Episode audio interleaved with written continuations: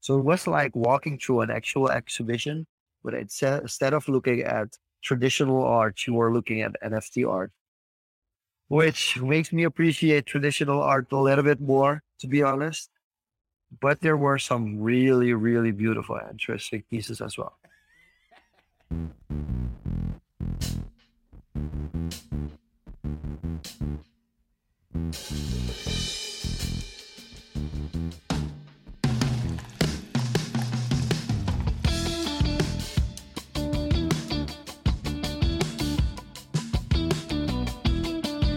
Good evening, good morning, good afternoon, wherever you are in the world. We are back after, I think, exactly a month now. Uh, last episode was April 11th, if I'm not mistaken. And we announced we were going to take a short break, but we're back now. Jean-Luc is back from his travels. So we'll talk about that in a bit. But yeah, Jean-Luc, welcome back. How was the weather? No, no, no, no. The weather was great. I think I had the best weather, the best weather that I can imagine during this time of of the year in the Netherlands. So I can't complain about anything. It was really a family vacation. I got to spend some quality time with my family. So I should be back energized. But oh man, there's a little bit too much to talk about. So I guess we should dive right into it. Actually, I want to talk about something that we were just discussing because you've decided not to broadcast this show to Twitch anymore. So talk a little bit about separating separating for different target audiences because I think that's will be an interesting topic to touch on.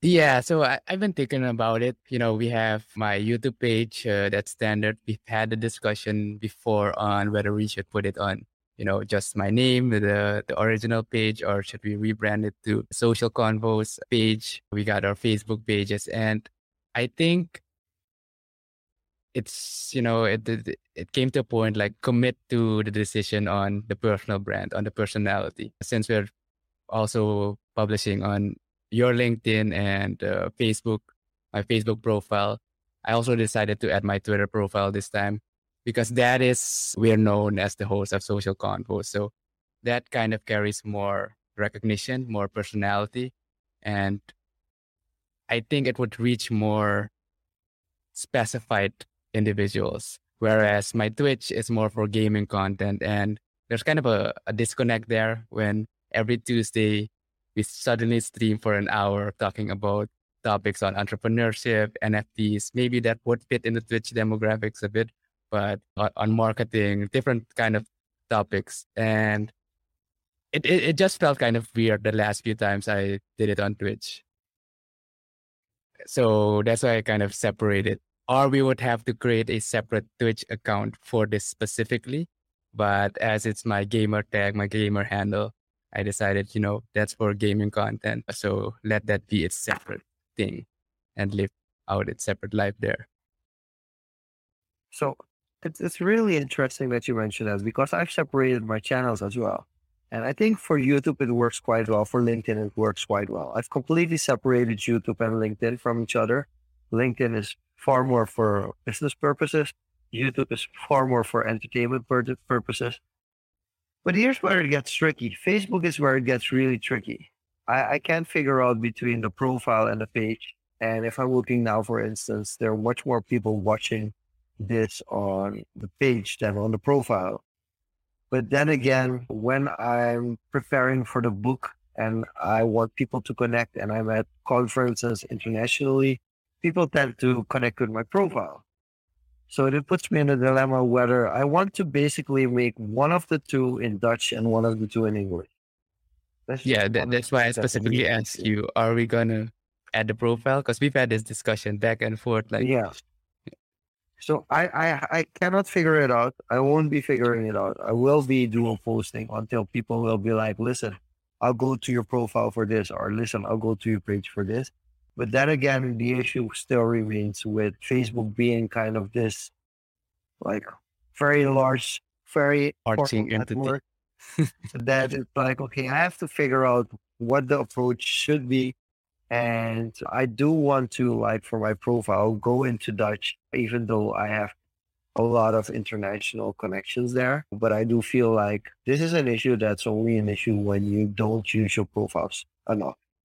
Because aside from lives, I haven't posted on Facebook for quite some time. Let let let's talk about that a, second, because yeah, we made an announcement post actually, and I'm not sure if you shared it on your channels. I actually forgot to share it on mine, but just looking back, yeah, my Facebook has been a barren wasteland as in posts. It, it's only the lives. If, if you're viewing it as a public, you'll only see the recent lives. We've have we have migrated or used focus our attention to different types of social media platforms the last few months and conscious decision with kind of breaking away from the traditional you know usages as it was established and this brings us kind of in this wedge, right? If we're not active on those social platforms and only use it for this live thing, does it make sense? From one side, yes, it's a you archive, yes, but from an engagement perspective, from an audience perspective, does it still make sense? Because well, to, to Twitter makes more sense now. That that's the other reason I added Twitter as well because I am a lot on Twitter now, so that would make sense if I start sharing this type of content as well as Twitter, getting new followers, etc., other types of engagement, people get to know who you are as well. Well, there are a couple of things. First of all, we don't acknowledge the Twitter and the LinkedIn audience unless they comment. So that makes it difficult as as well. Like it's easier to go like a niche specific channel. If you if you were really into this for growth and community building, we would just stick to one channel. We would do it on YouTube. I would do it on LinkedIn. We would be focusing on that specific audience. We would cater the content towards that audience. We would be posting about it much more than we're doing because that's also one of the things we just don't announce the show properly enough. We do it for as a live, mainly because it it it makes it easier in the edit phase because it's already there. The content's already there. So we record It's more a logistical issue, uh, problem that we're solving. more a logistical thing. And I think we're right now in the documenting phase over the really creating phase, which is, of course, something that we're going to change because I do have a direction that I want to go to the next six months. And I think that will be kind of more like, yeah, it, it will provide like, we call it handvat in Dutch, like more of a structure that we can work towards. And I think what would be interesting if is if we really would commit to actually promoting the content and taking the nuggets out, sharing the nuggets with, with people, and really using the social. I mean, for us, it's still fun it, it hasn't reached the point yet where this is like, hey, we yeah, it doesn't become a chore. It, it's not a chore. And I think when it becomes a chore, that's when we back down. And I think a lot of people uh, suffer with that when they when they do the show, and that's why shows kind of stop. Like we could have stopped. Like after these three weeks, we could have stopped. We could have said like we, we don't do this anymore we won't we won't be doing this. But there's a reason behind why we continue, and I think it's good for for the audience and the people listening in to know as well what the direction is that you want to go with with the social confoes and the direction that I want to go to.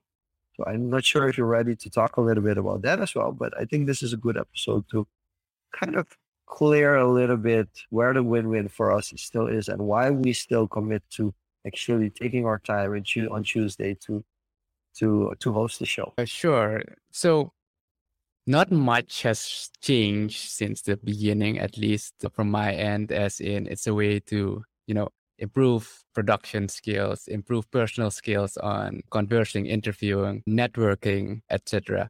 So that's still there. It's not it's necessary it's more for, you know, personal growth. On the other hand, so looking at the next six months, definitely looking forward to, you know, connecting with more new people, especially through various networks that we've uh, established over the last few uh, months. D-Rock was a highlight from a few weeks ago that kind of, yeah, We, we've had a highlight. We, we deserve this break. Let's take a breather, reevaluate. How are we going to approach it further? But I think the, the, the challenge I see from a content perspective, from, as you said, we're in the documenting phase, from a creation perspective, is actually unpacking all that we've documented so far. There's a wealth of knowledge, there's a wealth of nuggets, and it's hours, hours, hours of content. And going through that can be a chore, doesn't have to be, it can be a chore. And having a right strategy on how to distribute that. And that's something we, I think we still need to define. Do we want to distribute it? What's the intention behind distributing it through certain channels? So I think that's something from my end that we need to look at with more clarity and go from that. But the the foundation is still there, you know. Show up every week, regardless of what happens. That's the commitment we made. And yeah, that's why we're still here. Uh, most shows would have stopped, as you said. Yeah, it's it's very interesting. It's very it's kind of a very interesting psychological thing to look at as we're not focusing on growing the show at the moment. And that's it's it's mind boggling actually. Like people would be like, Yeah, but why are you doing this? Do you want to just document? Is that really what you want to do? By the way, I saw Jennifer's uh, like here as well. We we have to talk to Jennifer about about Minnesota and give her an update. I feel because we haven't done that either. So I think I think the biggest issue is that for some reason we don't we don't broadcast the show enough. We don't credit the show enough. And I feel that that's something I do want to change in the next six months. It isn't like I want to put it on a pedestal and say like, hey, social conflict should be this or social conflict should be that. But in the end, we do want to have a long-term sustainable community that lives around the social convo space. We do want to build that community. We do want to connect like-minded people, people who have already been on the show as, as speakers, at least connect the speakers, which is also something that we have done very limited. So I feel like for me, the next six months, there is an external motivation to do much more with social conference that we've done before. And it's, of course, the book that I'm writing. So for me, this show will be a way to get information in that will be included in uh, the book that will be coming out by the end of the year. So I think that's a great way for me to segue and and kind of pressure myself into making it more of a priority to commit more than just recording and documenting. Yeah, yes, stacking um, commitments to each other.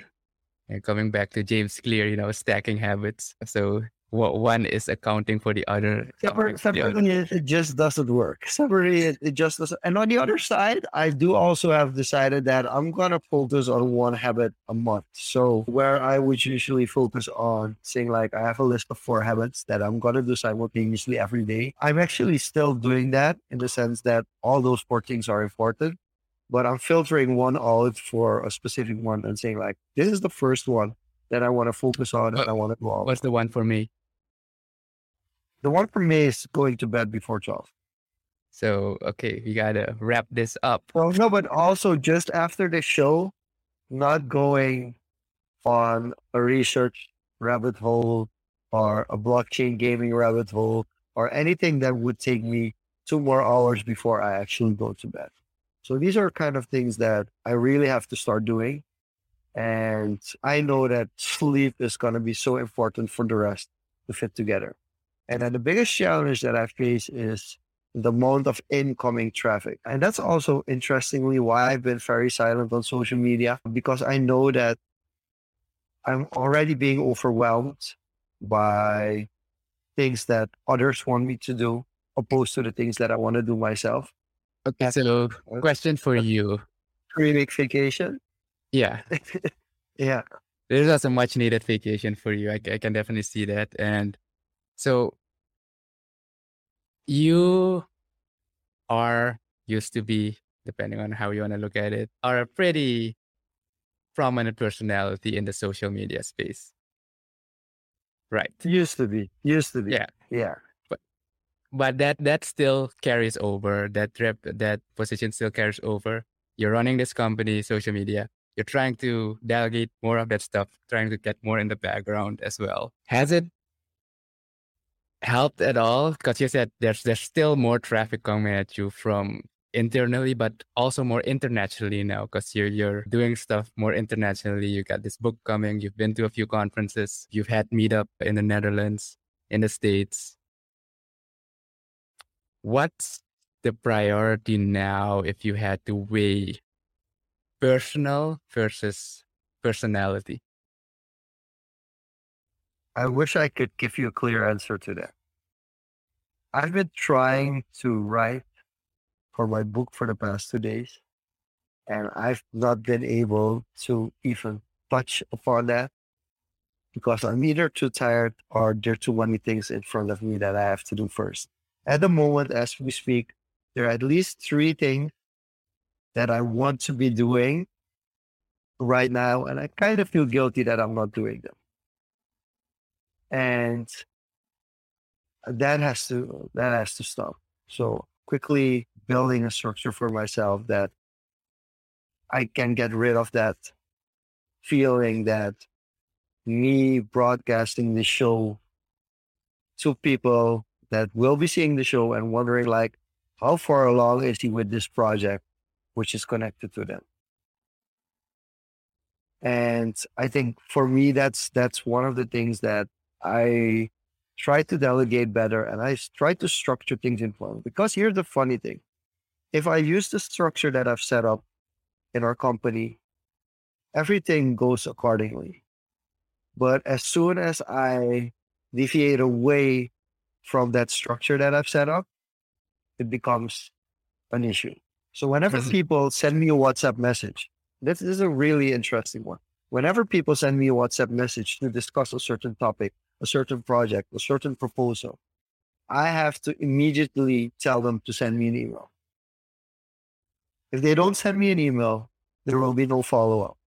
If they talk to me with on me, if they give me a call, if you WhatsApp me and say like, "Hey, let's do this," and it's not, there's no email, it's already it's lost. It's lost in the barrage of WhatsApp messages that come in over the day, and it doesn't get picked up anymore. Is that structure because you're still a key component within that structure that cannot be bypassed? Let's call it that.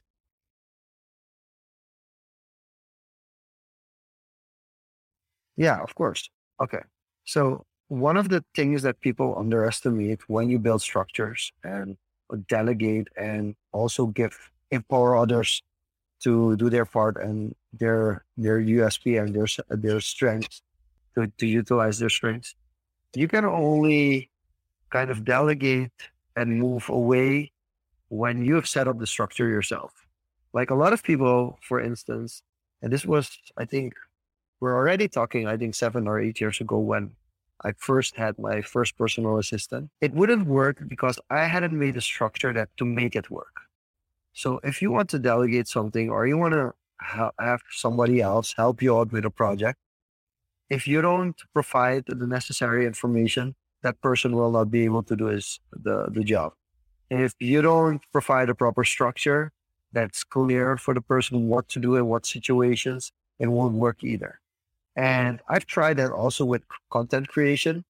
And you're basically becoming your worst client I think mm-hmm. a client that wants a lot of things kind of has everything in their head, but it, the project just doesn't flow because there is like a big congestion of information and it doesn't come true. And if it comes true, it's too much at once. It's actually worse than your worst client because you know everything exactly. this client wants. Exactly. So, so that I think is the most most difficult thing. And I think for people that really want to do a lot and are kind of similar to I am, it really helps if you have people around you who are structured who kind of value you as well because that's important like if if you work with people that are structured but they're not able to value your creativity or to value your strategic thinking or value something that you have that they feel less about and feel they're less comfortable with. It's too much out of their comfort zone and they don't recognize your strength. It's that relationship is going to be broken as well. And if you don't value their structure, it's also kind of a broken relationship. So when you, if you're like saying like, I'm a creative, my strength is being a creative. I want to have nothing to do with finance or setting up invoices or anything that is kind of like real routine tasks which are hard for you to do if you don't if you don't allow others to do that in their strengths in a way that they can do it best it's it's also not going to work so you have to find the chemistry between the two and once you have the chemistry and i mean you can train yourself you can train your left or your right brain to be more to to to have more an equal balance. But you can also say like, hey, my strength is this and your strength is that. Let, yeah. Let's combine the two. So let, let's get uh, tactical. Uh, one last thing on, on this, since we're talking about the show, and then we will pivot on to some more fun updates. How okay, you you have a vision on the next six months on especially the micro content on going through. No, actually, our guest. I have more vision on our guest than actually the micro content. I haven't figured out how I'm going to do the micro content yet. I have it in my head, but actually the, the structure is not there yet. The, the structure is there. Just the operations of that structure is, is not, not in place. Okay, so we'll, we'll talk more about this. So, what, what about the guests? But a guest, okay. So here's what's what's going on. I'm currently writing a book on how to create an online uh, career. And for that, I need a lot of case studies. Now, unfortunately, not all the case studies that I want to do, I will be able to be in touch with the people that I want to write about. But I will at least reach out to everybody that I want to include in the book. I will reach out to them. I'm also not going to guarantee that if somebody's going to be in the book, that they're actually going to be a, a guest on this podcast, because again, that's not the intention. It's not like, hey, I'm using this book to get people to become a guest on the podcast. No, it's actually, I'm writing a book. I need the information anyway, and I'll leave it up to the people that I'm contacting whether or not they want to do a short interview of 15 uh, minutes or a lengthy interview like social confoes, or even that I just send them the rough draft of what I've written about them and they can decide for themselves mm. if it's something that they want to include. And these people include people that have already been a guest on social confoes over the past one and a half year. It includes people that are quite close to me that we haven't introduced yet to the show, and also people that are a little bit far off and might never appear on social confoes as a guest. And for me, the next six months is reaching out to all those people, having the information ready, writing about what the concept is that I want to write about and why I'm including them as kind of case studies in uh, in my book. And I also have to know that only one of the three chapters of the book will be about those case studies. The others will be completely different as well. But at least that provides kind of a guideline towards the guests and should at least next week have a list of 20 to 30 guests lined up that we want to interview for the for the show. Okay. That sounds that sounds good. It's like the whole year covered the rest of the year. Well, assume. Yeah, it's a very it's a very ambitious goal. Definitely. No, but that, that's good. That's good. So the, the, the more we have, it puts a more uh, external kind of like external motivation on me as well to say like, hey, I have to do mm-hmm. these interviews. I have to write about these people anyway. So why not make the most out of it? Yeah, take advantage of the situation. All right. So let's pivot a bit. You went on vacation mostly, but you sent me a photo. You are attending an event in the middle of your vacation. Can you tell us about what that event was? Uh, I think you connected with Bo. We, we had him on a few weeks ago from the Dutch. First of all, first of all, Bo is the most most awesome person. Like, if, if you thought he was cool online, you should meet him in real life because he was the most awesome person. And he actually made me stay. He, he can tell the story one day himself, but he actually made me stay at least half an hour longer. I think an hour longer than I, I planned to stay there. He actually threw me on stage there. Kind of said like, you can't leave. You have to go on stage first to do a small pitch. And actually, people reached out to me. So there are some guests for the show that I have been actually waiting to, to get some more information about social confoes, which I didn't do because I was on vacation. But now that we have officially started, it's time to reach out to them as well. And I think one of the interesting things is that it was a, a blockchain event. It was part of the Amsterdam Blockchain Week. And it was interesting to see how meta this space still is and will continue to be for, I think, the last at least more five more years. So that was a very interesting experience. There was something which was really cool. The M House. Was it recorded? House, or, uh, no, it was, no. Uh, no, it was like this warehouse where they completely restyled it to a creative space. It's like a, a dream, a dream out of like my student years as an urban developer. I think I saw the 3D model of the space. They shared it in the Discord group because when you send the yeah. photos up, the walls look familiar. I saw the 3D model space in like the browser and you could walk around and it looked really cool. Okay. Let, let's let's go a little bit more geeky on this. I studied I studied urban European urban cultures, which in large part is urban development and planning from a cultural perspective. And one of the things that uh, we did in our master's research was look at old textile mills, like these big textile mills, which are really big buildings that don't serve a purpose anymore because we have passed on through industrialization and are doing different kind of things now. And so these are some big empty spaces that you either knock them down or you have to do something with them. And this where this location where we were was kind of like this big warehouse. It used to be a warehouse. You could still still clearly see how everything was woven into be a, a warehouse, and they kind of built it into a quasi museum kind of open space. And I was like part of the. I had some students student memories come back to me from when I was studying uh, urban development. But then in the in the on the at the bottom level, they had an NFT gallery. They had the exhibition. So there were actually NFTs. Museum pieces, physical and digital. Physical pieces, but digitally engraved. So like uh, a digital portrayal of those pieces were hanging on the walls. So it was like walking through an actual exhibition, but instead of looking at traditional art, you are looking at NFT art, which makes me appreciate traditional art a little bit more, to be honest. But there were some really, really beautiful, interesting pieces as well. So I think it's it's it, it's we're not even close to where we need to go with this at the moment. Oh, where but we think really, we want to be. yeah. And and I think a lot of NFTs are showpieces that you're just gonna hang in your house. And so when you have HypeFunk 5212 and you go to a space where has where they have high funk 1, I think that's definitely something that will in the future be of interest. But it what? will take a long way, a long time before we get there. Was that your high funk number? Five. Yeah, the HypeFunk the, yeah, the HypeFunk that was in, in display mm-hmm. wasn't like a really low serial or anything like that.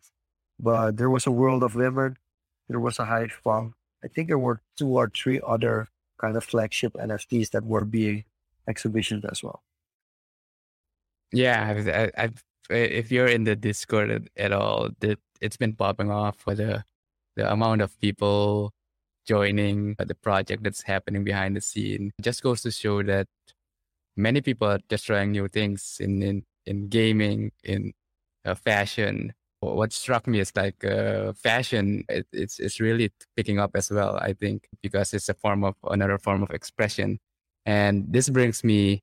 Since you mentioned Meta, there's like a meta feeling there. Talking about Meta, the company, I think it was today or yesterday, Tom Bilyeu actually interviewed Mark Zuckerberg, and they were talking about the the spaces and actually i think it was during that interview that he announced that you know it's coming to Instagram first and soon to Facebook itself, as in previewing your NFTs. And then a few hours later or a day later, Polygon tweeted that they partnered with Meta as well as one of the chains that they're going to be using. So, thoughts on those developments? Oh wow, the Polygon story I didn't know yet. The Matic, yeah, that makes total sense.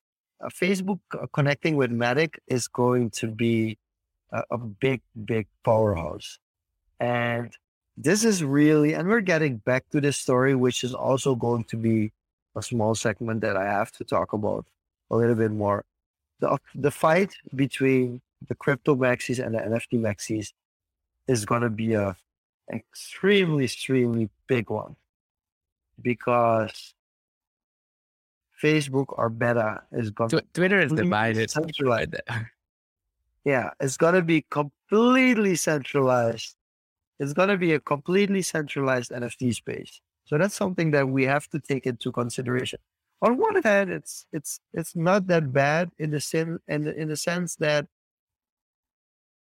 if you have a central organization as big as, as Meta taking care, you don't, you will most likely, if you take good care, you, you're less vulnerable to hacks. Whereas if it's completely independent and decentralized, not necessarily that you're uh, more vulnerable to hacks, but if you get hacked or if something happens, well, really, you really lose everything the, the other thing is actually why can't they coexist these two ecosystems? Oh they will. They will yeah. coexist.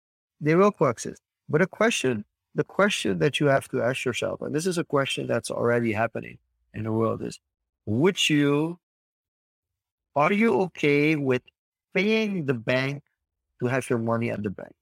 So like in previous generations if you would put money on the bank you would get like a percentage in, in return. Like you would actually get money from the bank for having your money deposited in the bank.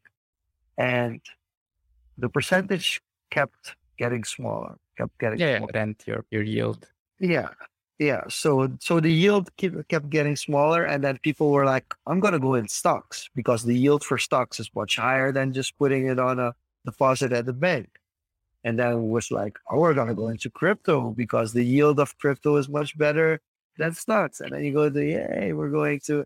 So it kind of gradually evolves, but still, essentially, it started with the banks. And what we saw was that the percent, percentage kept slipping, slipping, slipping until it reached a point where you now have to pay in certain countries yeah, Germany was already like that for a few years. I think Germany, Switzerland was negative 0.25%.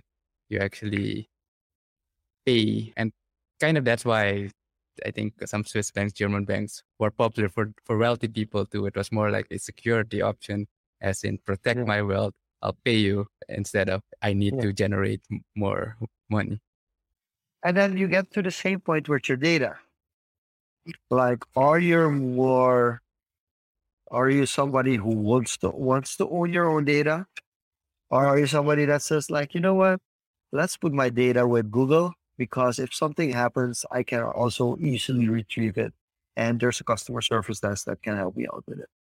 So this discussion between like the decentralized blockchain space that says like, hey, we want to remove the, remove the power from the, the, the elite and kind of have more distributed, more evenly shared society versus saying like, hey, listen, everything's fun and games, but I don't mind being things being centralized. I don't mind. I don't know if I told you. Yeah, I told you the Top Shot story that I've spent a year collecting N- N- NBA Top Shot NFTs, and they are now as a as a result, as as kind of a gift back to yeah, yeah, the... yeah. So for for for of course you know the story, but for to complete the story for those those that are watching or listening, NBA Top Shot is the official NFT product from partner for the NBA for the National Basketball Association. And you can just like the old playing cards, you can invest and you can buy packs of digital playing cards. And these playing cards are basically videos. And then you have those where you're like, okay, but I can download the video and then I have the video as well. And then I can claim that I own it but yes, this is where utility comes in. So, for instance, for me being a collector for over a year, I got a year long subscription to NBA League Pass for free. And NBA League Pass runs around close to $200 a year. So basically, I got a year subscription for $200 for free because I'm a loyal uh, collector. So these kind of utility things are things that are, you can do it from a decentralized space as well. Yeah, it's, it's like a loyalty kickback card application, but yeah, it's, it's more I'd say verifiable with data. I'm not sure how the backend on TopShot is. But coming back to that part on data, ownership of the data, I think for people listening, if, if, if this is a question you haven't thought about or are thinking about how the, the world is developing as such, I think the option we have now is choice. We have the the choice to either opt into one or the other, and you need to be self-conscious about that. And I would argue I think a, a good person in the space to listen to, check out some of his work podcast is Robert Breedlove. He talks a lot about, you know, sovereignty, property, freedom. And he recently interviewed during Bitcoin week in Miami, Robert Jordan Peterson. Jordan Peterson is a very renowned uh, psychologist, writer, you name it. And this is one of the things they were talking about on, you know, that choice of freedom or can society live truly decentralized or do you need that centralization? And I think it comes down to you need to be able to decide that for yourself. And if someone is enforcing that on you, it never works. It never works if yeah. it's forced from either side. So I think that's that's the interesting part as well. And that brings us to a situation where people who are in power, what kind of power, whether it's political power or corporate power, and they want to move things certain ways, which used to, which still works, but not as much. So, and then you get the new kind of generation that approaches work completely different than, mm-hmm. than the generations before them. So there are a lot of interesting talking points. And for me, it's interesting to see how technology helps develop those situations. Because if you would, to, would have told me 20 years ago when I started studying that I would be doing what I'm doing now, in a sense, I would be yes, that makes total sense. But I wouldn't be able to envision it. I wouldn't be able to envision the way we work now 20 years. And yet a few weeks ago you were walking in this warehouse and you got that student nostalgia again of Yeah. So and, and I think that's also one of the the more difficult difficult things is and that's one of the biggest worries from a societal perspective is that people will get lost in kind of the second life kind of feeling like they're completely disconnected. And we are already disconnected. From a generational perspective, we already quite disconnected with, with previous generations. But then you also get a, a physical disconnection. So I think that's that's really the difficult, the more difficult situation. Some shout outs from Anil and from Sharon. Also, thank you for joining in as well. And yeah, it's been quite a long time, but after a month, we are back because uh, I'm back from vacation but Diego, you have some big things coming up as as well, based on what you heard about my six month kind of goals. How does that fit into your plans for the next? Six I'd say it still works out. So I guess uh, VeeCon is next week. Unfortunately, we are not going anymore. So if Jennifer is still here, we'll have to do a rain check on that. We'll, uh, we'll, we'll, we'll, reach out. We'll reach out to her. Yeah, but there, there's still an option. The, the guys from the Netherlands are going, so that's cool. Having to see that update. The app actually launched today, so it's really cool to see that integration of ticketing. So I, I just downloaded it. I'm going through it just from a look through it from a technological, logistical point of view on how they're doing that other than that, so the rest of this week, I got some wildlife programming orientation week that starts next month. Yeah, one month from now. So if all goes well, I'll be able to travel for that for, I think, five weeks. And according to the planning, it's not set in stone yet. I will be on the West Coast. So we'll have a four or five hour difference which should still work out with our regular timing. So that shouldn't be an issue, but I can confirm all of that once the, you know, official things are set in stone. So don't worry, Social Confoes will still be here. Aside from that, it's just, you know, exploring the space. I don't, I don't have much planned in particular for the last quarter of the year. I'm just, you know, uh, going with what happens, uh, what I'm seeing happening. That there's gonna be conference again in October. I, I assume social media conference and another project I'm working on, Silicon Up with Rajiv. So that's also happening. Yeah, I saw the post on uh, on LinkedIn. Indeed. Yeah. So that's also happening in the background, and yeah, it, it, it's now the, the next six months for me, as it was actually for the past six months. It's really learning more, especially now that everyone's panicking, markets are, are, are red, everyone's fleeing. It's actually the time to learn skills. I'm actually quite getting more active in uh, Discord as well, especially the impact theory discords. They're having like every week like keynote sessions from the community unreal engine sessions on, on building stuff. So I, i've been engaging with those. So it's a good time to learn new skills i'd say. Especially skills that could translate in the development of this space. You never know. So that's one other way to network. Yeah that, that's it. I think last week, was it last week? Roanne, just shout out to Roanne from Barbados also starting her podcast. So she invited uh, me and a few others around the world to to be guest on our podcast. So it was the first time I was officially a guest on another show.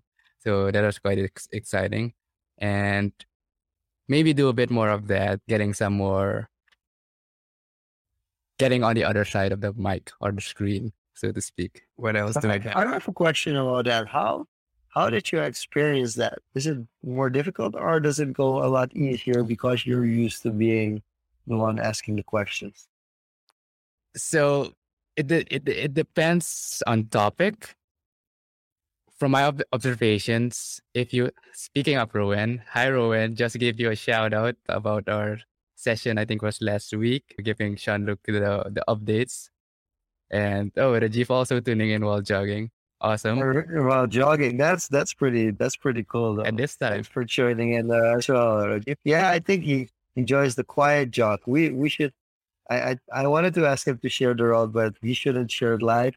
and also, it's a little bit far away for us to to do the to do the same road.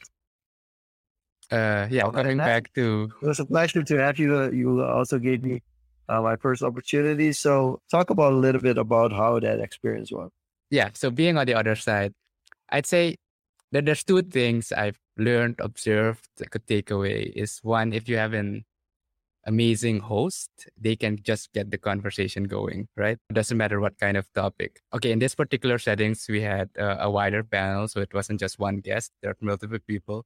So from that perspective, it's also good to listen very actively to what everyone's saying to, you know, contribute to the uh, grander narrative, but also be very articulate in, in what you're saying. You don't have to necessarily agree with everything, but just sharing your thoughts. I would say it's easier from a perspective if you're a I would call it expert, but if you're well read into the topic, you can just talk about it, share your perspectives. And depending on the curiosity of the host or just the general audience asking questions, you can feel in deeper. As a host, you have to do the opposite. You, you need to go look, okay, what is, you know, you, do you need to look for clarity? Is the audience, what would the audience uh, find interesting? Oh, this person said what? Did they say that for a specific reason? Uh, sometimes you just say something, but you can't really express it yet. And then the host has to you know, kind of dig deeper to, oh, okay, he wants to say something, pick up on that, follow up on that to help navigate. So being conscious of that from the other end is helpful because you're more conscious on yourself on what you're saying. But it, it was a lot of fun. I had a wonderful panel with uh, a bunch of other individuals from the Caribbean. Got to uh, know what they're up to and hope to see you again soon again, Rowan. be it on your podcast or our, our podcast, it is time for maybe a recurring guest. So if you're listening, we can see how we fit that in because you also diverted a bit uh, with with your own business.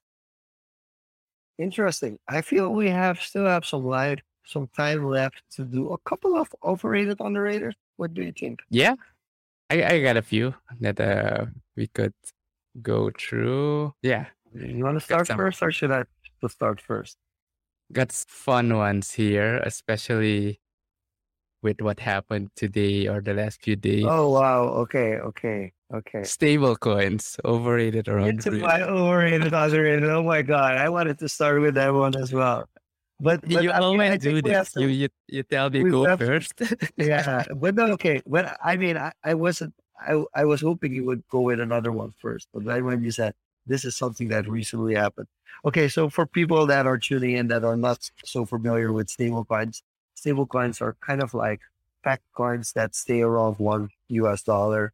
yeah, it's supposed to be representative of one US dollar. Yeah, and it, it's kind of often connected to either an exchange or an or an altcoin or a cryptocurrency, and then people can trade it in for that currency, and then they they're sure that whether or not the cryptocurrency multiplies by five or goes down two It hundred stays percent. one. The, the parallel to the traditional finance would is- be Yeah. So gold by Yeah, yeah. I think it's I think it's properly rated. I think it's we need stable coins. I think it's good to have stable coins, but I also feel like people are overdoing it. We we don't need if they're nineteen thousand, if they're nineteen thousand, people might disagree me on this one. But if they're like nineteen thousand different cryptocurrencies, we don't need nineteen thousand stable coins. We just need like ten stable coins would be enough, I feel like. And I already see people bridging, like some net, some networks are bridging their stable coins, which is, I think, the really the best way to go, if you ask me. But if if it- uh, uh, from the top of your head, if you had to look at this, the popular stable coins are the ones familiar to you. Which one? I mean, Hive dollar. I mean, I mean, for people, people have to understand Hive backed dollar has an average uh, per year yield of twenty percent.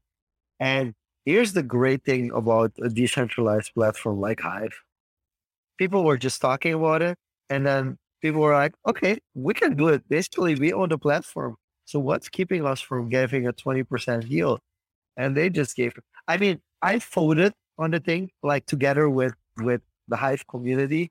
Like people got to vote on it, and I voted like, yeah, I mean, like, okay, we we could go to twelve percent, maybe twelve percent is reasonable. Like, okay, and it's kind of boxed into a kind of structured way of thinking, saying like, listen, in a time where the banks kind of aren't giving you any yield anymore, when uh, when you when you stake your your money, can we really ask for twenty percent? Nah, twelve percent would be cool. And then it became twenty percent. I was like, that's that's pretty cool. That's that's really cool because twenty percent a year is more than one percent a month. It's so it's like it's it's great. I think it's, it's yeah, amazing. the big question So will if- be if you- will it sustain and you know what would need to happen. But anyways, let, That's cut it out there. there because otherwise we talk, talk about other topics too Yeah. too much. And um, oil and gas prices overrated, underrated. I haven't looked at the recent. Did it go up again? Yes, it went up again. I would. Hmm. I would still say it's underrated, and with underrated, I would mean underestimated. The impact In of the prices, sorry, the impact of oil oil prices. yeah. So I'm not sure how well you are read into the world economy and that, but from my understanding, at least,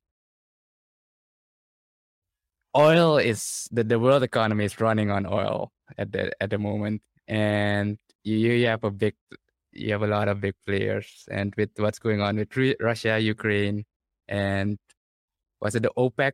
Russia is part of the OPEC, I think. The, the the the group there, the impact that has on the world economy is kind of huge in the sense that all prices are pegged. We we were talking about being pegged to uh, another asset are pegged to the US dollars. So oil prices, all oil prices in the world are, you know, traded in US dollars. So you have this kind of ripple effect that happens. And if you don't understand that impact, especially now with the inflation rising from the US dollar and sanctions coming uh, to Russia, these other superpowers are kind of gonna detach from that.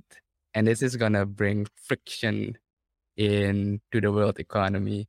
And I don't know how that plays out. So you can't necessarily complain like all all prices are gonna uh, go up because we are heavily subsidized here locally on all prices. Yeah. People underestimate that. I think I think people don't realize that in other countries you pay twice the amount per per gallon or per liter than you pay in Suriname. Yeah, but but also also in all fairness, if those prices, commercial prices, would be uh, yeah, we wouldn't be able to survive. I mean, the salaries, salaries. No, very very, very much agreed. A lot more. Very very much agreed. But that this is like artificial market. I I won't call it manipulation per se, but trying to suppress the market to a certain degree artificially.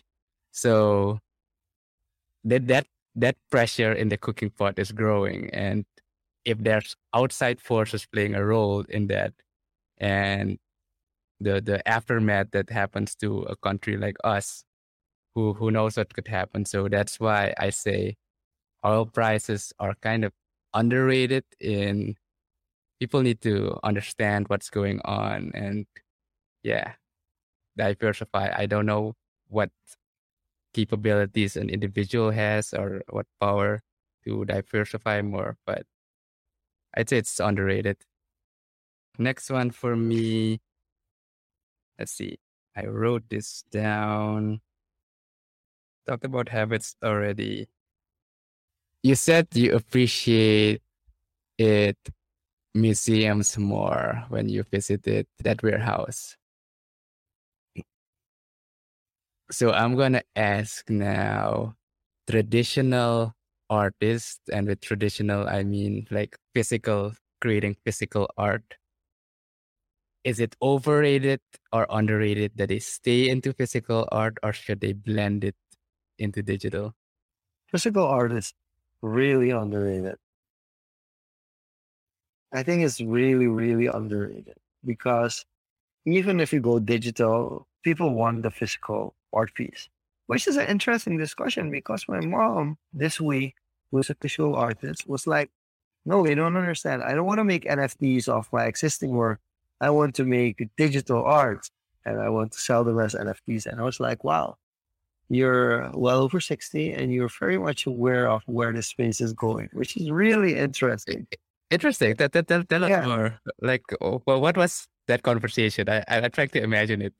Okay, so how, how how did that conversation go? So so first of all, she's like, okay, this is so she had she has attended a couple of sessions on, on NFTs and NFTs are NFT art now, and she actually mentioned a couple of things that were of her interest, but she felt weren't mentioned during the social media conference now. I I don't recall exactly, but it, it, it the subject matter interested enough for her to distinguish between the different speakers and also mm. feel like, hey, this is the information that I've used for, and, and this is the one not. And I see my mom just really just really doing this herself. She's also building her own website, which is also very interesting for somebody over 60 to build their own website.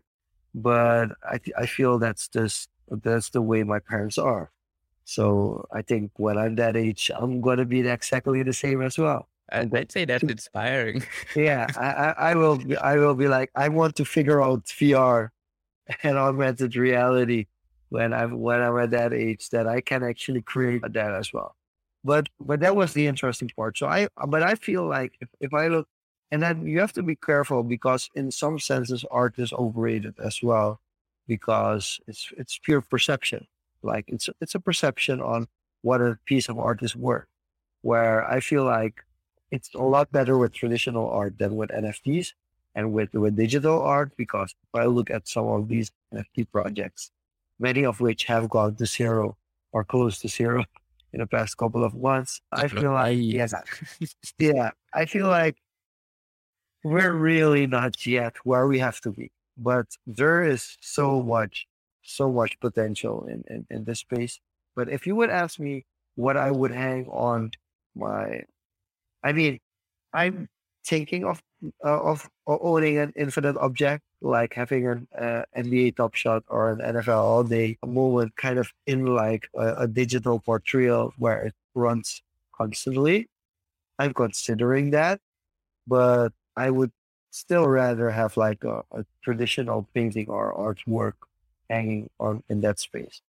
I think it's it's cool. The the the NFT display will be cool in my office, but like in my regular home, most likely it will be something more personal instead of personal interest. I hope that kind of answers yeah. the question. Very interesting. Okay, last one for you before we close. Okay, so yeah, so uh, the question that I have, uh, job security is job security overrated or underrated? Okay, uh, can you unpack job security as being employed having, or having having having a full time job? How important is it to have a full time job? Is it overrated or under? So being employed? Yeah, being employed. because of our personality, mine per se, I would say overrated. But for the general consensus, properly rated.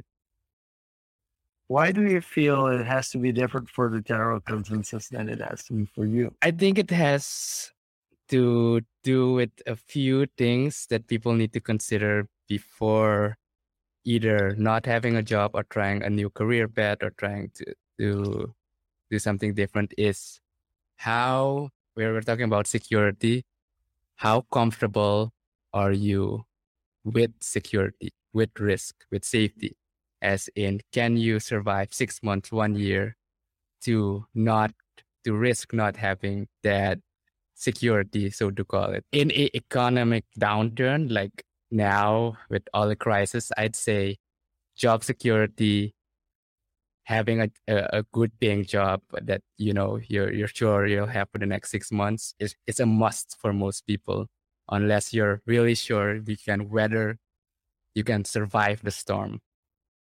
I'd say the, the the priority is to be able to survive.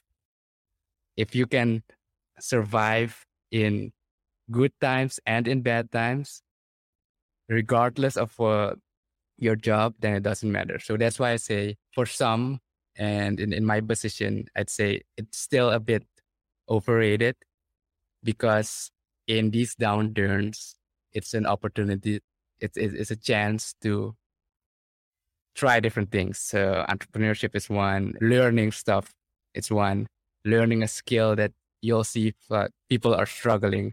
It's your chance to learn something given you have that runway to invest that time and energy into learning a new skill that you could say, hey, I could provide this skill, be an expert in 3D modeling or something. Once the economy gets rolling again and the demand's there, and you can provide.